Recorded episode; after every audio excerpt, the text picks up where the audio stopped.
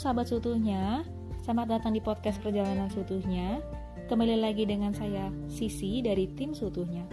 Untuk episode kali ini, tim sutuhnya akan membahas tentang anak indigo, masih lanjutan dari episode sebelumnya ya tentang anak indigo dan anak indigo ini masih masuk di dalam seri anak berkebutuhan khusus. Dan untuk pembahasan kali ini, tim Sutunya masih menggunakan sumber dari buku buatan Ibu Frida Mangunsong yang judulnya adalah Psikologi dan Pendidikan Anak Berkebutuhan Khusus. Baik, kalau kita mau membahas tentang anak indigo sebenarnya ini menarik banget ya sahabat sutunya. Karena mungkin sebelum podcast ini juga sahabat sutunya udah tahu bahwa ada yang namanya anak indigo di luaran sana. Dan buat sahabat sutunya mungkin yang belum tahu tentang anak indigo bisa dengerin juga podcast kita yang sebelumnya Yang ceritain tentang uh, karakteristiknya anak indigo. Nah, kalau sahabat sutunya yang sudah pernah tahu ya mungkin ada yang percaya ada yang enggak dengan adanya anak indigo ini dan kalau kita cari-cari juga di Google atau mungkin tanya-tanya ke orang di luar sana tanya-tanya ke dosen-dosen para ahli para para ahli di bidang ilmiah gitu ya memang uh, fenomena anak indigo ini memang belum bisa dikatakan punya landasan ilmiah. Jadi sebenarnya masuk akal iya. Ditemukan kasusnya iya. Karakteristik anak-anak seperti ini ada iya. Tapi balik lagi kalau kita mau telusurin uh, literaturnya ya referensinya itu sebenarnya masih sedikit sekali yang memang dia uh, membahas tentang ilmiahnya. Jadi belum ada bukti empirisnya. Makanya di luar sana banyak yang bilang bahwa fenomena anak indigo ini itu masuk ke dalam pseudoscience atau uh, kelihatannya ilmiah tapi belum ada bukti empiris dan sulit banget untuk dibuktikan penyebabnya dan uh, lebih detailnya seperti apa itu sulit sekali untuk dibuktikan. Nah, tapi di sini sahabat seutuhnya uh, kami tetap bahas tentang anak indigo ini karena ya mau bagaimanapun di luaran sana tetap ada anak yang menunjukkan karakteristik yang dianggap seperti anak indigo dan kita tidak bisa tutup mata ya bahwa dengan adanya anak-anak ini mereka juga kan adalah manusia mereka juga adalah bagian dari masyarakat yang perlu diberikan pelayanan sebaik-baiknya yang tetap perlu tetap juga berhak untuk mendapatkan pendidikan yang setara dengan anak-anak reguler ya. Jadi jangan sampai dengan adanya uh, misalkan di luaran sana orang nggak percaya sama anak indigo ini justru menjadi halangan buat kita sebagai orang dewasa itu untuk memberikan yang terbaik untuk anak-anak ini. Masalah percaya atau tidak percaya, sahabat seutuhnya itu terserah ya. Tim seutuhnya melepaskan kepada sahabat seutuhnya membebaskan. Tapi di sini sekali lagi kita hanya berbagi supaya uh, paling tidak kita aware bahwa ada anak-anak seperti ini dan juga mereka butuh butuh uh, treatment supaya mereka dapat pendidikan yang juga setara dengan anak-anak reguler lainnya. Oke, okay. nah untuk episode kali ini saya akan lebih khusus membahas tentang uh, untuk intervensinya anak anak-anak indigo ini. Jadi kalau sahabat seutuhnya sudah dengar podcast sebelumnya atau mungkin yang sudah pernah tahu tentang anak indigo, anak indigo ini kan karakteristiknya sangat unik ya. Di antaranya itu adalah mereka tidak suka sama yang namanya otoritas. Uh, bukan otoritas ya, tapi sifat otoriter. Jadi dalam artian kalau mereka itu diminta melakukan sesuatu tanpa tahu alasannya itu mereka akan sangat nggak suka. Nggak sukanya bukan karena mereka mau bikin masalah tapi nggak sukanya karena menurut mereka ya semua orang tuh harus dihargai dengan sama. Jadi kalau otoriter melakukan uh, sesuatu yang otoriter itu seperti tidak menghargai diri mereka karena ya mereka seperti dianggap ya kamu nggak perlu tahu alasan apa alasan kamu apa untuk melakukan itu gitu. Jadi lakuin aja. Nah itu mereka nggak suka yang seperti itu. Yang kedua entah kenapa mereka itu bisa dekat banget dengan hewan. Itu ada sih beberapa sumur yang bilang biasanya anak-anak indigo itu punya kedekatan dengan hewan-hewan. Nah itu itu juga ada yang bilang seperti itu. Cuman penekanan untuk membahas intervensi ini adalah yang karakteristik yang salah satunya tadi ya. Jadi mereka tidak suka untuk sesuatu yang bersifat otoriter gitu. Nah makanya dua orang tokoh yang namanya Carol and Tober di dalam buku referensi yang kami gunakan itu memberikan dasar-dasar yang penting yang perlu kita gunakan atau paling nggak yang perlu kita miliki supaya kita bisa berinteraksi dengan baik sama anak-anak yang dianggap indigo ini. Oke, yang pertama, ini semuanya sebenarnya berkaitan ya, berkaitan dengan yang tadi, karakteristik mereka yang tidak suka dengan otoriter. otoriter. Oke, yang pertama, respect. Jadi mereka itu berharap untuk bisa diperlakukan dengan dihormati atau dihargai lah. Jadi mereka ingin dianggap part of uh, grup gitu. Misalkan keluarga dianggap part dari keluarga. Misalkan di sekolah dianggap dari part dari kelas itu. Bagian dari kelas itu juga. Jadi kalau sampai mereka itu ada rasa dipinggirkan atau diisolasi karena mereka memang berbeda itu mereka akan sangat kecewa sangat sedih dan ujung-ujungnya akan berpengaruh ke minat mereka untuk bisa ber, ber apa ya berinteraksi atau belajar dengan maksimal. Seperti itu. Nah jadi sekali lagi respect karena mau bagaimanapun memang bagaimanapun memang kita tidak bisa sih tutup mata bahwa anak anak indigo ini sama dengan anak yang lainnya. Memang tidak seperti itu tapi sekali lagi sekali lagi adalah respect kepada anak-anak ini. Sebenarnya nggak cuma kepada anak ini ya tapi ke semua anak. Jadi kita perlakukan anak itu eh, dengan hati ya dengan hati kita meladeni mereka kita berinteraksi sama mereka pasti mereka juga akan merasa bahwa ya mereka itu disayangi gitu.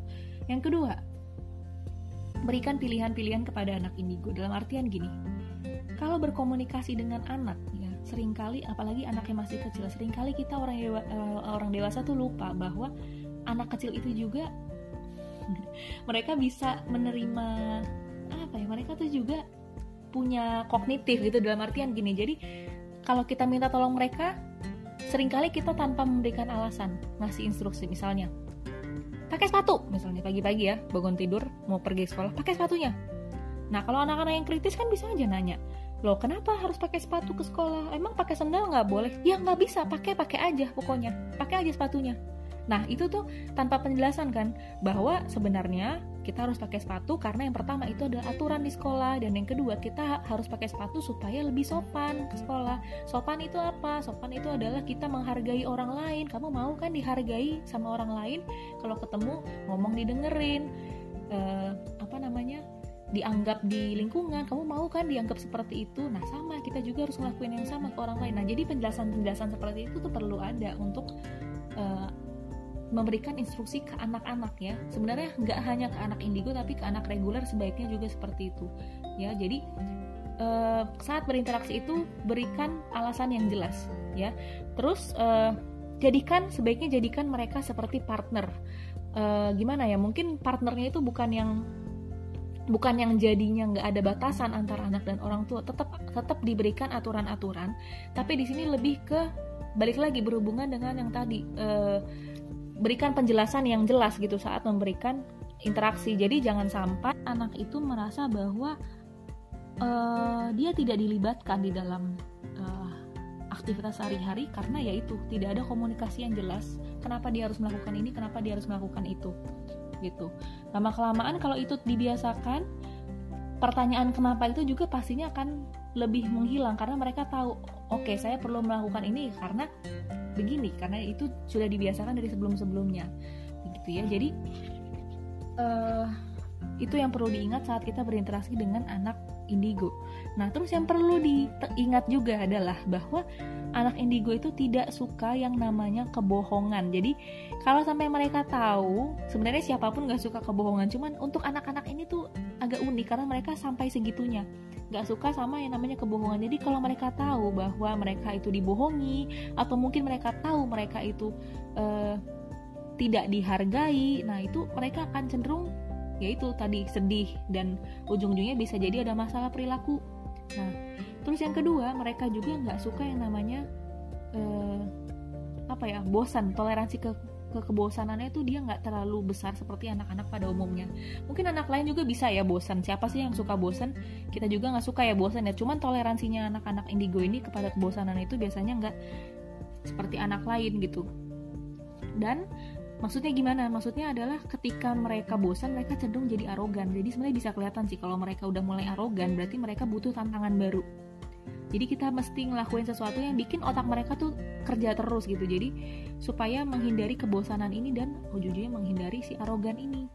Begitu. Nah intinya intinya satu saja sih salah seutuhnya anak indigo itu tuh sama seperti anak-anak lainnya yang juga butuh untuk merasa dipahami butuh ngerasa dia disayangin dan butuh ngerasa dihargain. Nah, mereka udah merasa seperti itu, maka mereka akan bisa menggunakan apa yang mereka punya itu untuk kebaikan banyak orang. Karena balik lagi anak indigo tuh punya karakteristik yang selalu ingin membantu.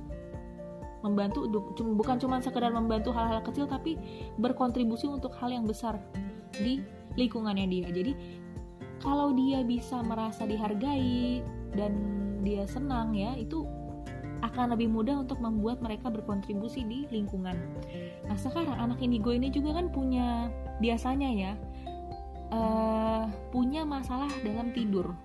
Jadi biasanya untuk anak-anak yang indigo yang punya masalah di dalam kesulitan tidur itu bisa dikasih treatment atau terapi-terapi uh, agar mereka malamnya tuh bisa tidur dengan baik. Jadi kalau sahabat seutuhnya sudah dengar podcast yang sebelumnya ya tentang karakteristik anak indigo, ada juga anak-anak indigo yang seperti bisa berkomunikasi dengan makhluk-makhluk uh, di dunia lain, di dimensi lain. Nah, buat mereka itu mungkin adalah sesuatu yang uh, mungkin juga hal yang mengejutkan juga, apalagi waktu masih kecil ya. Jadi ada kesulitan-kesulitan tidur. Nah, jadi ada beberapa hal yang bisa dilakuin untuk bisa membuat mereka tuh tidurnya lebih enak, lebih tenang lah jadi uh, kalau bisa sebelum mereka tidur tiga jam sebelum tidur tuh uh, apa namanya jangan jangan terlalu banyak bergerak gitu. Jadi memang kan sebenarnya anak indigo ini cenderung aktif ya. Jadi kalau bisa tiga jam sebelum tidur tuh kurangi yang namanya terlalu aktif dan segala macam dan untuk mengatasi masalah mereka tadi susah tidur karena ya bisa bisa jadi mereka ngelihat hal-hal yang Eh, makhluk-makhluk di dimensi lain nah itu bisa dilakukan dengan cara bikin satu box ya the good box atau box yang isinya tuh uh, nanti misalkan mereka mau tidur diajarin mereka sebelum tidur tuh nulis dulu nih hal apa yang mereka takutin. Ya. Hal apa yang mereka takutin ditulis terus mereka harus buang ketakutan mereka itu di dalam kertas itu ke dalam sebuah box yang di, yang disebut dengan the good box itu. Jadi ditaruh situ dan kalau mereka udah taruh situ berarti mereka kita ajarin mereka bahwa kalian tuh sudah menyerahkan ketakutan kalian kepada Tuhan. Jadi kalian nggak perlu takut karena ketakutan itu udah lepas dari kalian dan sekarang adalah waktunya kalian buat uh, istirahat buat tidur seperti itu. Nah itu yang cara menggunakan the good box. Nah terus uh, hal-hal lainnya yang bisa di yang dipercaya bisa digunakan atau bisa dilakukan adalah misalkan lampu di kamar itu diganti dengan cahaya yang uh, warnanya putih bukan yang kuning. Karena kalau yang putih itu kan lebih terang ya. Jadi uh, beda sama yang kuning yang dia kesannya adalah agak redup atau remang-remang. Jadi ini bisa uh, semoga bisa untuk mengurangi spot-spot uh, yang gelap untuk mengurangi mereka merasa takut. Nah, terus bisa juga dikasih misalkan ditempelin gambar-gambar yang membuat mereka ngerasa tenang, misalkan uh, gambar Tuhan atau mungkin uh, gambar malaikat. Nah, jadi hal-hal yang bisa membuat mereka tenang. Nah, setelah itu uh, bisa juga dikasih uh, ini kita ngomongin setting ruangan ya supaya mereka tidurnya lebih lebih baik gitu.